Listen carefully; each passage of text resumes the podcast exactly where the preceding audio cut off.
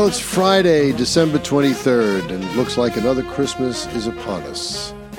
Tomorrow's Christmas Eve. It's one of my favorite holidays, my favorite still being Thanksgiving.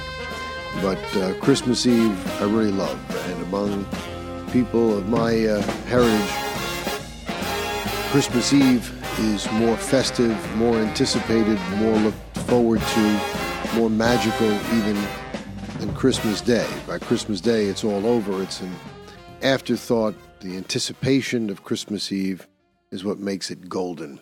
So I thought, despite running around the last minute for Christmas uh, shopping and what have you, that uh, I would visit with you and do a show before the actual holiday and take the opportunity to wish you all a very, very Merry Christmas, a Happy Hanukkah, and a happy and healthy New Year.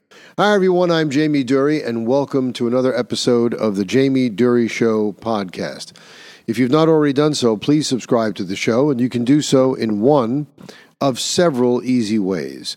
You can either go to the Google Play Store, the iTunes App Store, and simply search out The Jamie Durie Show, or you can download the free Podbean app at either of those two locations, and you can listen to the show that way. Either way, you can subscribe, you can leave comments, leave reviews, and we desperately need more of both if we're to grow this show at the rate we wish to grow it, to be a force to be reckoned with by the time the midterm elections come around. I'm not the midterm elections, I'm sorry.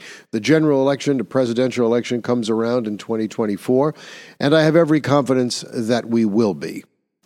But right now, I want to pick up on some things we spoke about yesterday and sort of segue into a new facet of this overall attempt to undermine the American way of life, our government, and undermine our electoral process and our freedoms. Yesterday, I spoke to you about a two-day trial that's taking place in Arizona uh, as a result of a lawsuit filed by gubernatorial candidate Kari Lake against Katie Hobbs and the state of Arizona and various defendants and officials in Maricopa County for the way they botched the election.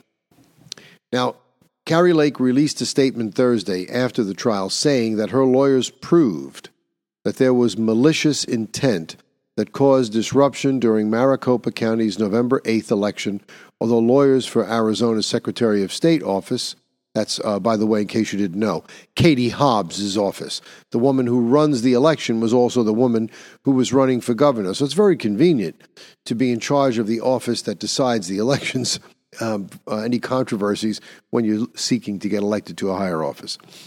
She argued that uh, Katie, uh, Kari Lake didn't offer any evidence of alleged fraud or misconduct.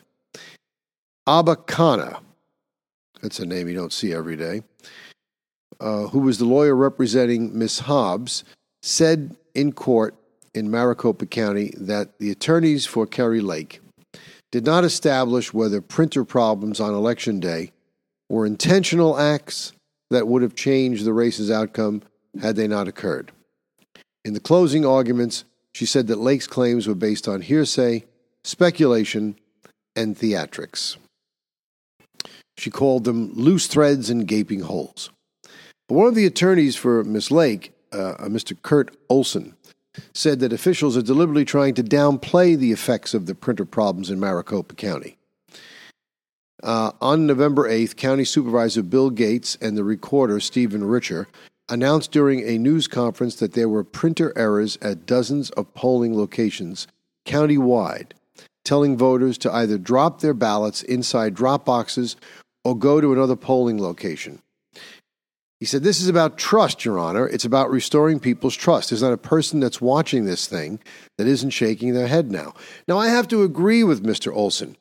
First of all, we spoke yesterday about how there were ballots that deliberately seemed to have a nineteen-inch image printed onto a twenty-inch sheet of paper. Now, the effect of this is that unless you adjust the settings in the machines that are reading the ballots, is the ballots will be rejected and not read. So I would say that the intention here, this was not accidental, the intention was to deliberately flood the system with ballots that would not be able to be read by the machines so that people voting on Election Day would have their ballots not counted and force them to either fill out a new one or go to a new location, all of which takes time, inconveniences people, and hopefully discourages them from eventually voting. And since, as I said yesterday, Republicans vote in far greater numbers on Election Day than Democrats, this sort of thing disproportionately affects Republican voters and suppresses Republican votes, not Democratic votes. Now, the Superior Court judge in the case, Mister Peter Thompson, who happened to be appointed by the previous Republican governor, not this Ducey, not this idiot that's there now, um, Governor Jan Brewer, he did not say when he would issue a ruling. But after the two-day trial, Kari Lake told reporters that she believes her attorneys presented a case that would potentially change the outcome of the election. A lawsuit that she filed earlier in the month called for either a redo of the election in Maricopa County or an outright declaration of her victory over Hobbs. She said, quote, "We provided expert testimony. We provided experts. The other side brought in activists to try to save face. They admitted that they've known about these ballot problems. They are ballot problems." She said her lawyers proved without a shadow of a doubt that there was malicious intent that caused disruption so great it changed the results of the election. "We demand fair, honest, transparent elections, and we will get them. And I pray so hard for this judge." No question, there's a lot of uh, political pressure on this judge. At one point during the trial, Lake's attorneys pointed to a witness who found that fourteen of fifteen duplicate ballots he inspected on their behalf had nineteen-inch images of the ballot printed on twenty-inch paper, meaning the ballots wouldn't be read by the tabulator. The witness testified that such a change would have required a change to printer configurations. So what they what he's trying to say is, the system is set up so that these ballots can be read by a tabulator, yes? The ballots are printed on twenty-inch paper.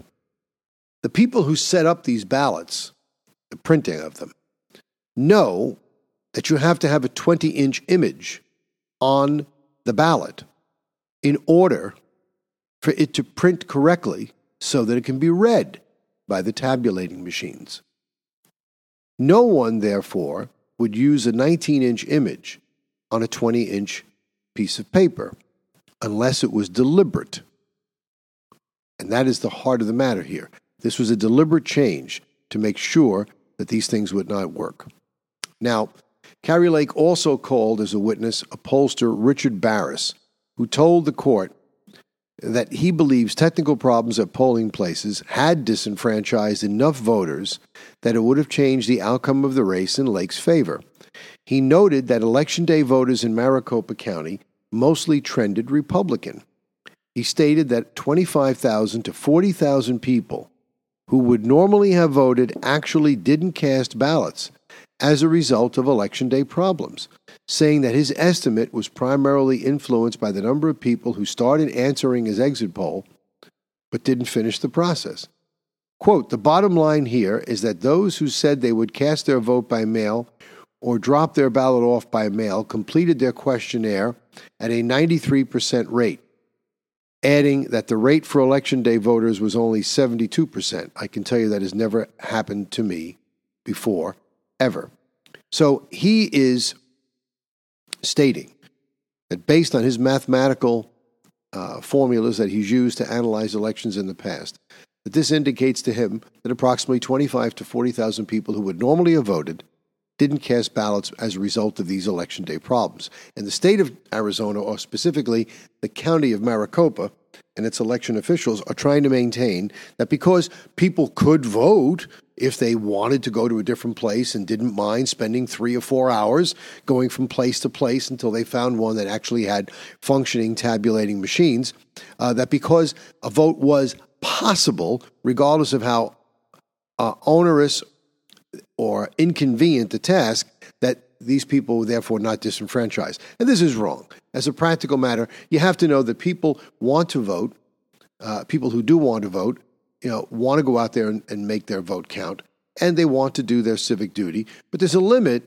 to how much or to what extent they wish to have their lives disrupted in order to discharge this duty. And people who have to get in their car and go to a different place and then a different place, especially if they're elderly, at some point they're going to throw up their hands and just not vote. And I think that is exactly what happened. And remember, we have a state where the margin was about seventeen thousand votes. So if this man is stating that twenty-five to forty thousand people who would normally have voted didn't, and that the overwhelming majority of those votes in Maricopa County would be Republican, there is a point of contention here that this election would have been something very, very different. Now, on the other side, a man named Kenneth Mayer, who was a political science professor at the University of Wisconsin, who was not a pollster involved in the race, claimed that Barris was engaging in making assumptions and speculation. I assume that uh, he has not read all of the data, because it makes no mention here in this article where I'm getting these pull quotes that Mayer was retained by Miz Hobbs. So obviously he's just looking at whatever information is available in the general uh, public domain, so he doesn't have specifics. So that's his opinion. He's entitled to it, but I don't think it carries much weight.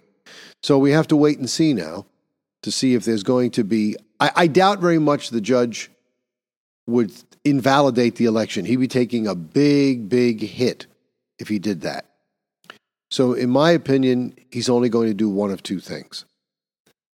He's either going to let the election stand as it is, but he's going to issue a scathing rebuke of the county of Maricopa and um, state that it was clearly uh, not a properly run election. There were many, many questions, and in, in there's a very strong probability that maybe Miz Hobbs didn't win, but in the interest of public order, I'm going to allow it to stand. I think that's a pretty weak argument.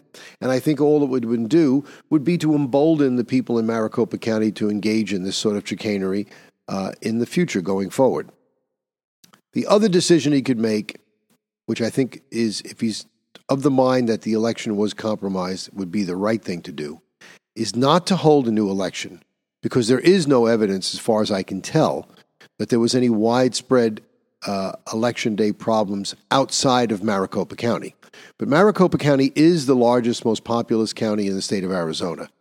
So I think what he should do is let all the other vote tallies in all the other counties stay as they are and be certified, and have a new election only for Maricopa County, with court supervision of that election. No tampering, and then see how it plays out, and then take the results of that new election and add those numbers to the existing numbers from all the other remaining counties and see who wins. I think that's the way to go.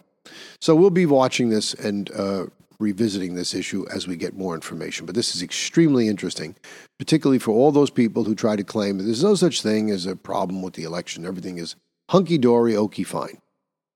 It's not. Now, I told you that people are trying to take over this country. Activists, leftist activists are trying to take over this country, and they're doing it in many, many ways. They're doing it by letting our borders remain porous and bringing all manner of people and disease into this country. They're bringing in a permanently depend- dependent class, and they're bringing in criminals. They are doing it by challenging every fail-safe in every state on every election that was put in to try and preserve the integrity of the elections, and referring or characterizing those me- uh, those measures as disenfranchising and engaging in voter suppression, and they sue and they sue and they sue and they erode and they erode and they erode. And that's how we've come to this sorry state where we no longer have an election day in this country. We have election weeks, where people can cast votes in all manner of ways, which only encourages and offers the opportunity for duplicate voting, repeat voting, multiple state voting, uh, multiple municipality voting. Uh, people may vote not only many times in one state, but may vote in many states. because these states don't cross-reference their databases. Now, in local elections, that may not have a big play to be able to vote in multiple states, but when you're voting for a president, it's pretty convenient to be able to vote in New York and New Jersey and Connecticut. And those states, if you live here, you know they border each other pretty closely, and it wouldn't be a hard trick to cast votes in all three places. So we have to watch these things. The other thing is, there was a big decision, beside the abortion decision, which we spoke about yesterday, there was a big decision by the United States Supreme Court against the state of New York, which had sought to restrict handgun ownership. Back in June, the U S Supreme Court ruled that it was illegal to require New York applicants to show proper cause for carrying a handgun in public. See, the way these liberal states do it, particularly New York, my home state, they don't take the position that you have a right to carry a handgun. They say, you're going to have to show us why you need to carry a handgun. And if we don't think it's valid, we're not going to give it to you. The Supreme Court decision changed all that, saying it's a Second Amendment right. It, it is a fundamental right. It is not for the state to take away. It is God-given. It's given by the Constitution. And you cannot restrict it. Now, there are certain things that can restrict it. We know that uh, convicted felons, although Amy Coney Barrett had written a decision where she talked about the theory of ownership, saying that even that might not be sufficient. But right now, the law of the land is for certain uh, valid reasons you can restrict. But just but re- the out-and-out requirement to have to show everyone, the most vanilla and law-abiding among us, to have to show proper cause, that's out. Uh, that ruling also invalidated New Jersey laws that restricted public carry to individuals who demonstrated a justifiable need, which is the same thing as showing proper cause, but different language. Well, shortly after that, Governor Murphy of New Jersey introduced Bill A forty-seven sixty-nine.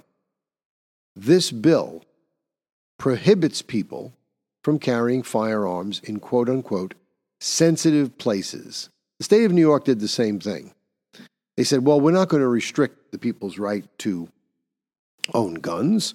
If the state, if the Supreme Court says we can't ask them to show a need, we'll give them the gun, but then we're not going to deny them to have the gun, but then we're just going to make sure that uh, they can't carry it anywhere because you can't carry it in. And listen to this list that New Jersey's got.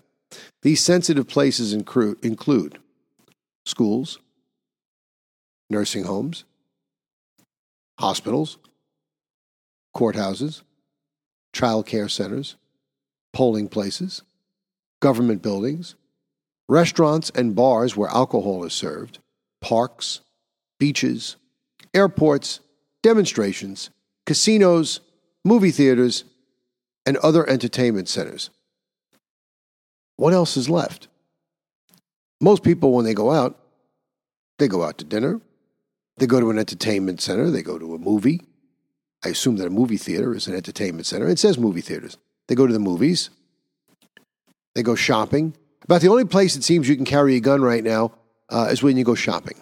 That's about it. I don't see any stores on the list. But any other social thing, you go to a restaurant, you want to have a beer uh, with your meal, which doesn't make you a drunk or incompetent, uh, you can't carry the gun. This is why you would want the gun. When you're out socially to protect your family from people who would try and rob you. They know you're going to a restaurant. They figure you have money. Not everybody uses a credit card. They want to steal your cards. They want to steal your identity. They want to steal your car. This is the reason why you'd want to carry a gun. Uh, I liken this to the liberal thinking with uh, smoking. Uh, not that, you know, smoking is used as a weapon, but the whole, the whole notion that they want you to believe that smoking is so bad for you. Okay, it's bad for us, fine. But they don't outlaw it. Instead, they legalize marijuana, which is another form of smoke. You can't tell me that's good for your lungs, and it's certainly not good for your brain. But they outlaw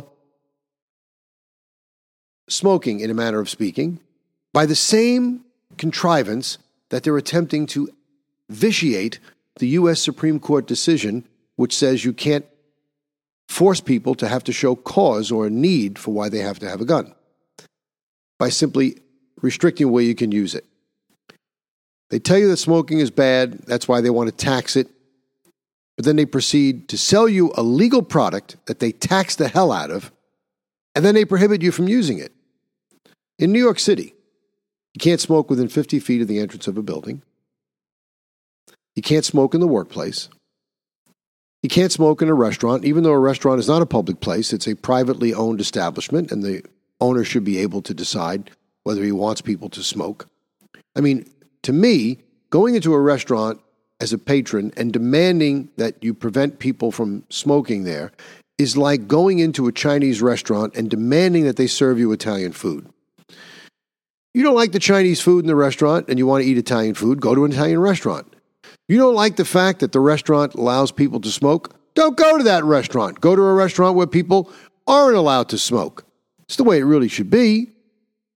That's what a free society is all about. So in New York City, you can't smoke within fifty feet of a building. You can't smoke in a building.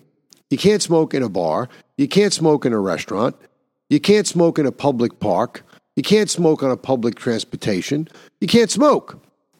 You can smoke in your home or outside someplace that's not in fifty feet of a building. So you have to be ambulatory and ever moving. And now, in certain places, they don't even want you to be able to smoke in your home, saying that you live, if you live in a multiple person dwelling, that you're responsible, ready for this, for the quote unquote migration of your smoke. Now, you sell me a perfectly legal product, you tax me, and then you prevent me from using that product? That's like selling you something and say, oh, you're carrying something illegal, let's take it back. That's got to be challenged. That can't be right. And I suspect that this lawsuit now that's been filed by the National Rifle Association against Governor Murphy and this bill that he just signed into law is going to work its way fast-tracked up through the circuit court and uh, past the district court, circuit court, onto the Supreme Court, and the Supreme Court is going to smack it down as just what it is, an end run around that which they already have ruled on. And that is the one downside to a common law system of law as opposed to a code system of law. You know, there, there are certain places where the law is unambiguous. You pass a law, the law is it, and that's the end of it. Here, everything has to comport with the Constitution and its framework. So because we have a common law system, people don't just accept the decision as law, they accept it as an opinion, and they try and uh, conveniently repackage their original um, position as something else that the court, therefore, has not specifically addressed, so that it has to now work its way back up. So it's a very time-consuming process as these things work their way up, these societal issues and constitutional issues work their way through our system. But I guess ultimately it's probably the best system we could have. It's the one that seems to have endured. And um, as long as it's not corrupted with ideologues, uh, it's probably a very, very good system. So why is this important? Well, this, this, this, why is this ruling? Why is this law important? Because this is just another example of how the government is trying to pare away people's rights. The First Amendment is the First Amendment for a reason, because the Founding Fathers felt that the right to criticize the government, the right to free speech, was probably the most essential right in keeping a country and a people free and not suppressed. But they also recognized that that right to free speech wasn't worth the paper it was rented, uh, written on if the people didn't have a way within their own power, in their own hands, in their own ability, to back up and enforce that right. And that's why the Second Amendment is the Second Amendment, the right to bear arms. Because they knew the minute the government could remove all arms from a people, they could suppress those people. And this example has been repeated time and time again throughout history. Nazi Germany. What did Hitler do before he took over the country? Took away all the guns. And even before the days of guns, even before the days of handguns and rifles and the sort of weapons we have today, it's always been something that governments that have conquered uh, colonial-type powers that have taken over other countries have used to maintain power. In Ireland, where the Brits took over and suppressed the Irish people, the Irish people started carrying a very powerful, lethal, and concealable weapon called the shillelagh. The shillelagh was made from Irish blackthorn, which is a very strong root, had a decent weight, but is very strong, and the shillelagh could do a lot of damage, and in the hands of a, of a good practitioner, it was quite formidable. And the Brits were justifiably concerned about how they could deal with the shillelagh. So they outlawed the shillelagh to prevent the Irish from carrying it. Of course, that wasn't as easy to eliminate as trying to eliminate firearms by saying it's uh, it's illegal, because the Irish weren't stupid. What they started to do then was take the shillelaghs and cutting them a little bit longer. And we now have the Irish blackthorn walking stick. Now, the British were interested, of course, in keeping their soldiers safe and increasing their power over the people by eliminating the weapons of choice that they had, and the shillelagh was a concealable weapon, whereas a walking stick wasn't. But the Irish put them between a rock and a hard place, because Ireland was a countryside, it was rural country, and the British didn't want to seem overly imp- uh, oppressive by restricting walking sticks in the countryside.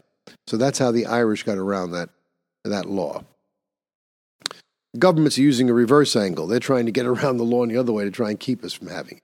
So we're going to watch this. But don't think for one second, in the wake of everything else we've seen, how the F B I and the government has been conspiring with left-wing activists and organizations like that idiot Zuckerberg that owns Facebook and the other guy, Jack Dorsey, who ran Twitter, to try and suppress information that was harmful to the Bidens in the presidential election and deplatform President Trump and try and prevent him from getting out his messages to his people. Uh, this is all part of the same cabal trying to undermine Supreme Court rulings. They just don't like it that, that Donald Trump was able to put three conservative justices on that court and change the court markedly. It's why I said he was the greatest president of my lifetime, and he will wind up being, unless something really amazing happens in the twilight of my life, the most consequential president of my time, even though he only served one term. And if he had gotten two terms in a row, I don't think there would have been anyone that could have touched him in terms of being the most consequential president of the United States. And I pray to God, as we now await another day or so for the Christ child to be born, that in this holy time of the year, that God sees fit to look favorably upon the United States, even though many of its citizens have turned their back on God and on the civil aspect of our society, of all societies, that emanates from a belief in a higher power and allows Donald Trump to retake the White House and bring order back to this country. You know, there's many people that talk about the separation of church and state. That has been bastardized over the years. Supreme Court, well, I should say the Constitution of the United States, never meant that it had to be separation of church and state the way it's being interpreted now. All it meant was that the state or the country could not establish a state religion, like the Brits did with the United Anglican Church of England, when Henry the Eighth established it because the Catholic Church wouldn't grant him a divorce from his wife. So he created his own church, installed himself as the head, and gave himself a divorce. It didn't mean you can't mention God in the public discourse. It didn't mean we shouldn't say God in the Pledge of Allegiance. It just means that we cannot establish a particular religion. We can't say, uh, Methodists, that's the state religion of the United States, or Lutheran Protestant is the state, or Roman Catholicism is the religion of the United States. No, that's what it meant. You can't establish a particular religion. It didn't say you couldn't believe in God. Apparently, these leftist atheists that abound want you to take the position, or want to take the position, that allowing any mention of God regardless whether it's a denomination or not, non-denominational, is inherent or is is uh, uh, tantamount, I should say, to establishing religion. And so therefore, we have to have an atheist society. Well, it's kind of difficult to have an atheist society or believe that the founding fathers wanted our society to be atheist, because if you look on our currency, and we've always had currency, I'm looking right now at a ten dollar Federal Reserve note, a ten dollar bill in the United States, the United States of America. Turn it over, and it says very clearly and very prominently, under the words, the United States of America, in God we trust. It didn't say we don't trust in God. It says in God we trust. And these leftists who hate God so much and anything to do with God seem perfectly comfortable spending this money, which says in God we trust. I'm not aware of anyone who's sued. It may have happened, but I'm not aware of anyone who's sued to remove God from our currency. And they go to a court, the Supreme Court, which starts its sessions by saying, God bless this hallowed court. So uh, I don't uh, quite understand uh, what they think they're doing. But I'm glad that we had the time to visit today. I, I did want to have this little uh, episode just to give you something to listen to, perhaps, over the course of the holiday, if you have a little free time and you want to sit back, and also to take the opportunity, as I said at the opening, to wish everyone a very Merry Christmas, uh, a Happy Hanukkah, and a Happy New Year. And uh, I wish everyone good fortunes, good health, and long life for the coming year. And for all you children out there who may be listening, I hope you get everything you want for Christmas, and um, give your parents a hug, and parents, hug your children. They're the most precious thing we have. For the Jamie Durie Show, God bless you. God bless America. I'm Jamie Durie.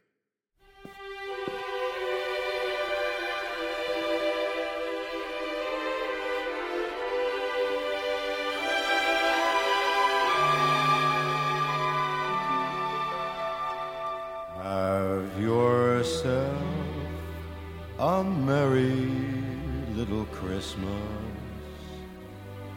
Let your heart be light. Next year all our troubles will be out of sight.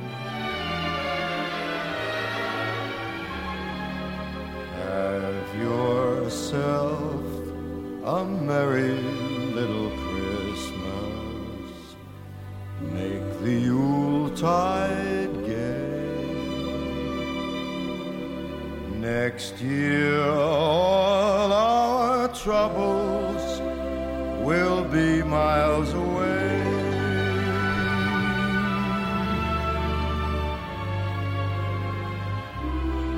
Once again, as in olden days, happy golden days of yore,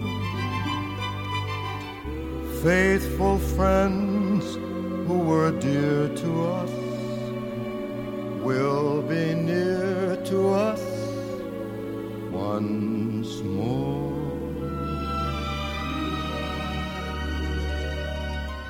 Someday soon we all will be together, if the fates allow. Until then, we'll have to muddle through somehow. So have yourself a merry little Christmas now.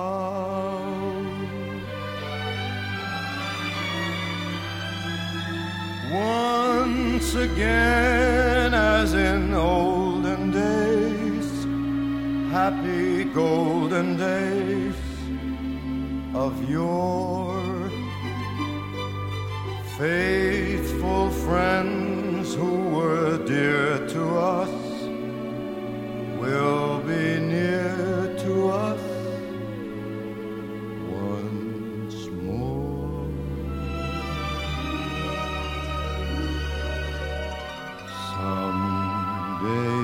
Soon we all will be together, if the fates allow. Until then, we'll have to muddle through somehow.